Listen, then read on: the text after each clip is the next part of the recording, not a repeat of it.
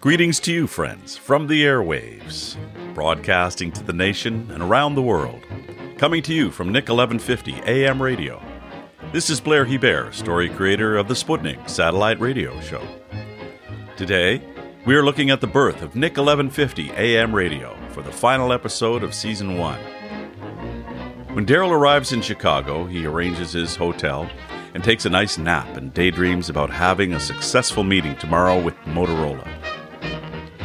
He rises late afternoon, cleans up, puts on a fresh shirt, as he plans to attend the show that evening at the Green Mill Jazz Club to see Nick perform. After a lovely meal and fantastic performance, Daryl declines an invitation to an after show party from Nick and heads back to his hotel for a good night's rest. Tomorrow, bright and early, he meets with Paul and Joseph Galvin with an opportunity to present his patented components for their home entertainment line.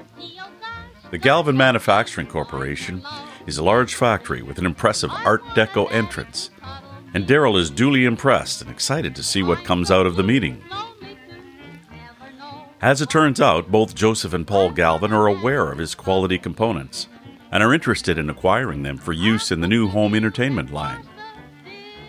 Daryl agrees to release his patents for a stock investment in the company and he continues the discussion, revealing his interest in working on broadcast transmitter technology for Motorola. They like the idea, and it's decided that Daryl can sit in with the R&D group developing any technology he is interested in. The meeting is a great success, and Daryl heads back to New Orleans via New Jersey to visit the Albrights along the way and check in on Tracy. It's early September 1939, and Germany has just invaded Poland, and a new world war has begun in Europe. Daryl is deeply affected by this, dismayed to hear Thomas talk about how America should join the war to remove the German scum from the face of the earth. Daryl smiles weakly at the violent rhetoric and asks Odette, How's Tracy doing? She's now five years old and should be active and chatty. She is not. He sits with her in silence, and she barely acknowledges that he's even there. Daryl is saddened by this and removes himself to go and talk business with Tomas about his latest meetings with Motorola. Daryl heads back to New Orleans and lets out his cottage to Pauline at no charge in gratitude for her friendship in his time of need. He packs his customized tools and belongings and moves to Chicago for an extended stay working with the new Motorola home entertainment brand and dives into transmitter design and circuit engineering with the wireless division. As the war heats up in Europe, so does Thomas in his anti German rhetoric that makes waves for him in Princeton, where there are mixed feelings about the Nazis among the high German population. He's unable to hide his contempt and decides to leave New Jersey and cut ties with RCA.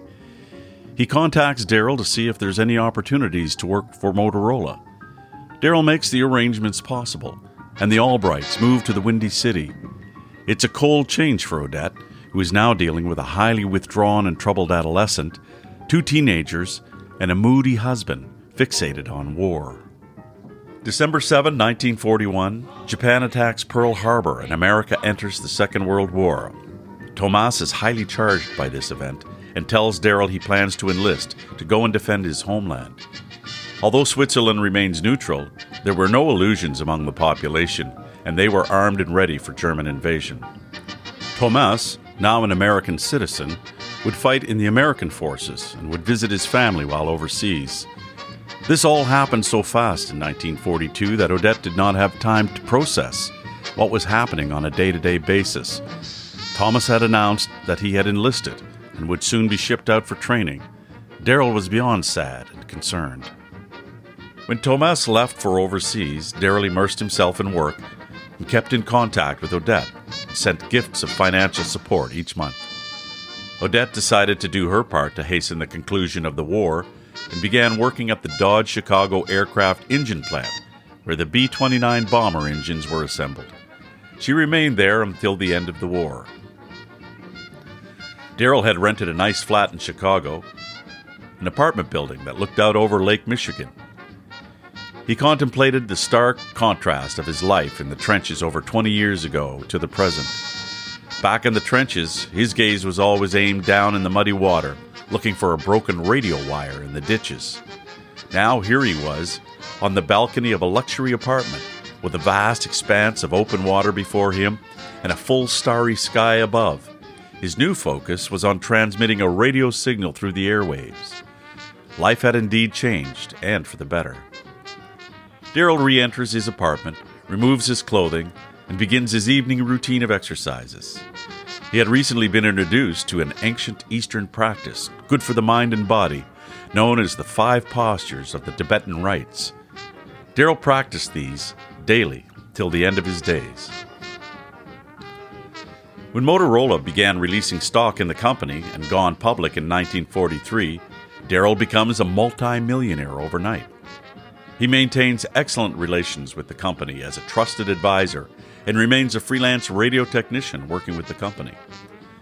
This allows him access to all their latest transmitter technology to work with and develop into his own project radio station. All he had to do now was find a location to launch it. He has always admired the wireless patents of Nikolai Tesla, who had recently deceased, and decided he should visit the power station worksite in Niagara Falls. He had heard a rumor that it had also been an unofficial test site for his experiments in wireless transmission. He was curious to find out. Wardenclyffe Tower, Long Island, was the home of the famous Tesla Wireless Tower, which spawned the dawn of wireless radio transmission at the turn of the century. He believed Niagara Falls may be a good central location for a transmitter pattern. In February 1944, Tracy has turned 10 years old and Daryl arrives at the Albright home for a celebration.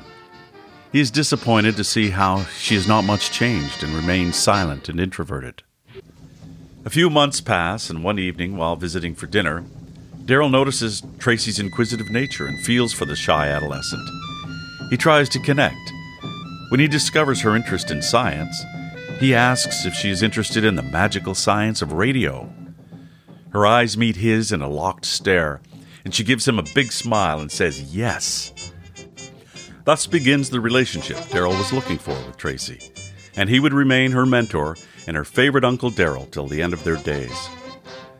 There is a constant nagging concern in the Albright house that Thomas has not contacted them, and it's been two years since he left.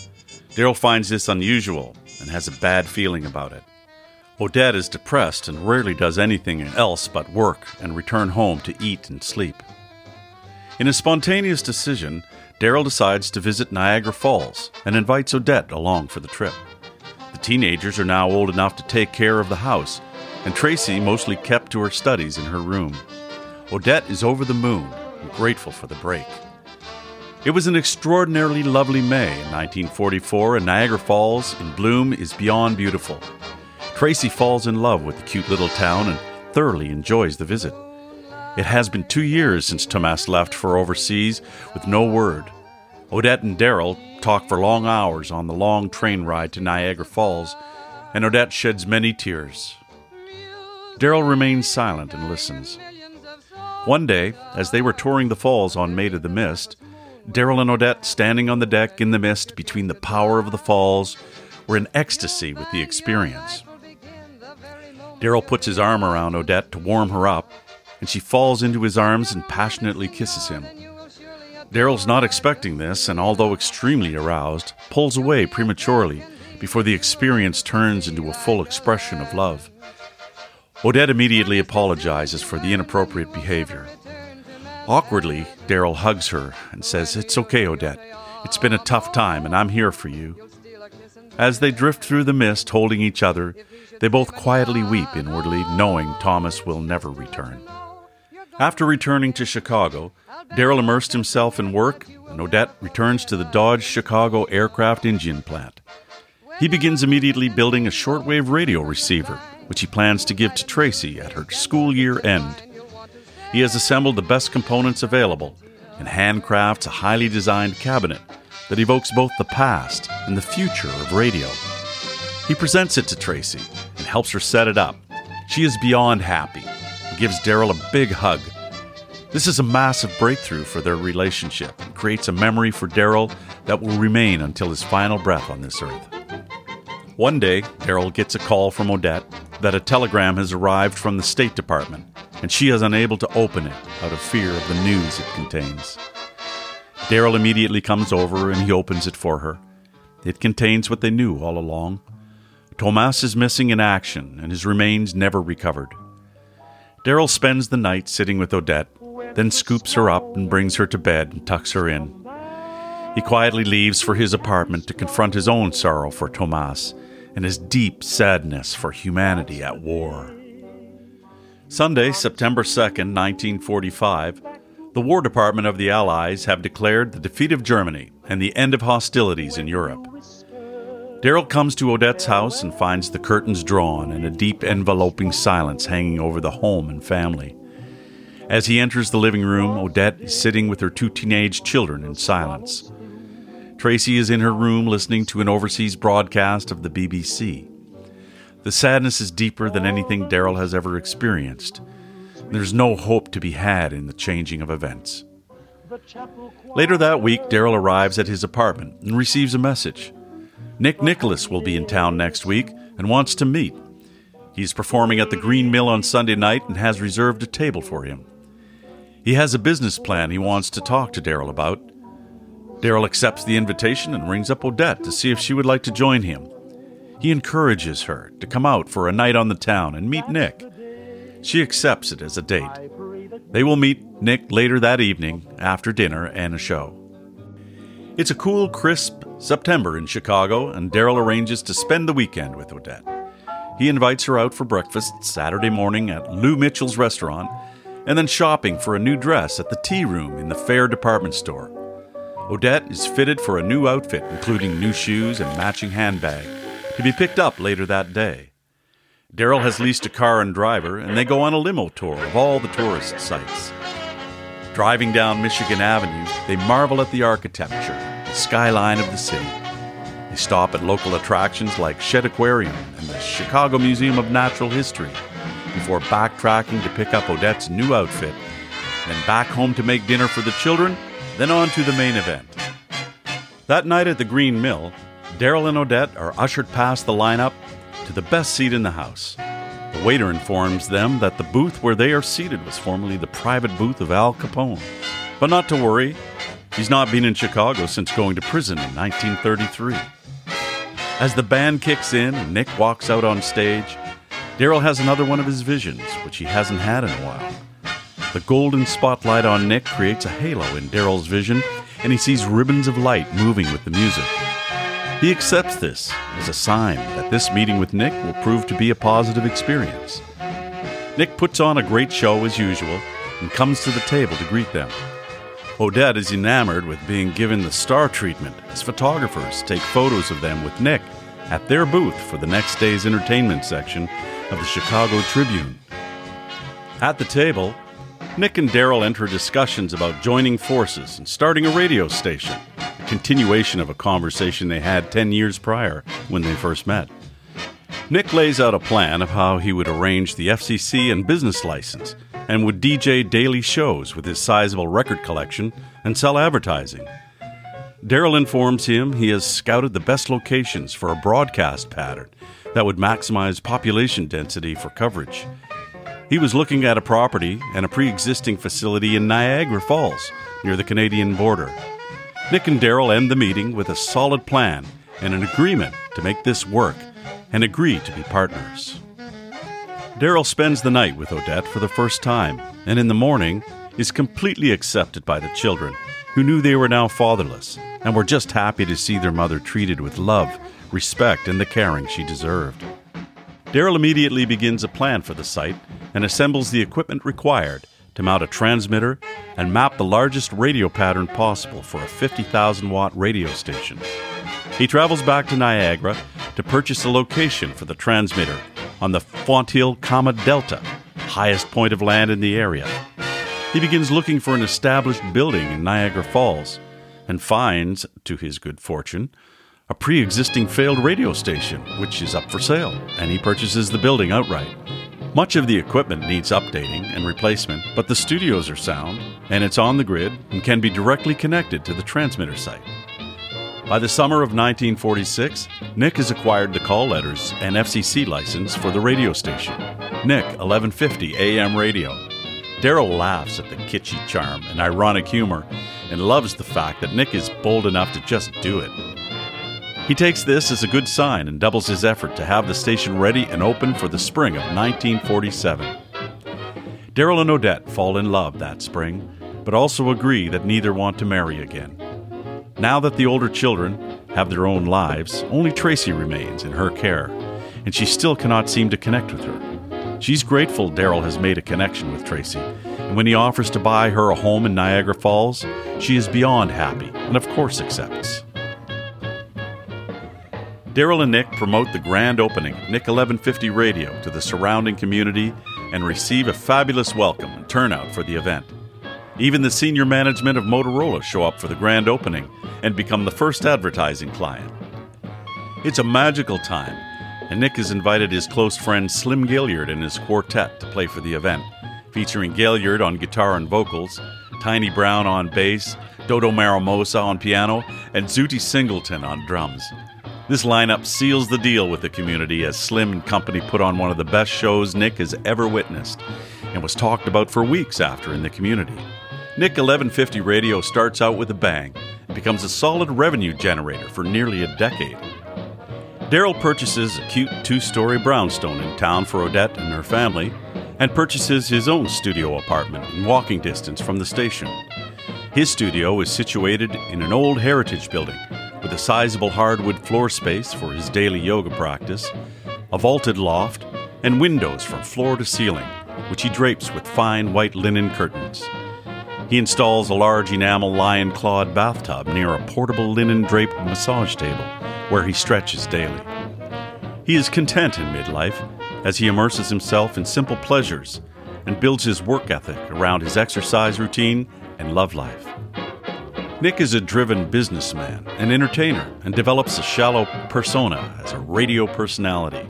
He's all about the hip jive talk and slang of the Lindy Hop generation and shows up at all the cultural events in the surrounding communities to croon, schmooze, and sell advertising all through the early 50s. By 1955, the radio landscape is changing and the younger generation starts rebelling against the status quo and showing little interest in events put on by Nick 1150 Radio. When they do show up, it is with transistor radios turned up to full volume and not tuned to Nick 1150. As if to torment Nick, they arrive at public events put on by the station with their transistors tuned to Alan Freed's Rock and Roll Party on WINS, new syndicated rock and roll station out of New York City. Nick gets frustrated by this and feels hurt and threatened by the declining advertising revenue, which has moved on to a rock and roll format. By the new year, 1957, Nick has had to take out a loan from the bank to cover a massive gambling debt and uses the station as collateral. Keeps everyone in the dark about this and carries the burden like a clown suit of shame hidden in the closet. Even Daryl is caught unaware when on October 1st, 1957, Nick has no money to pay wages and faces the moment of truth he must reveal to his employees.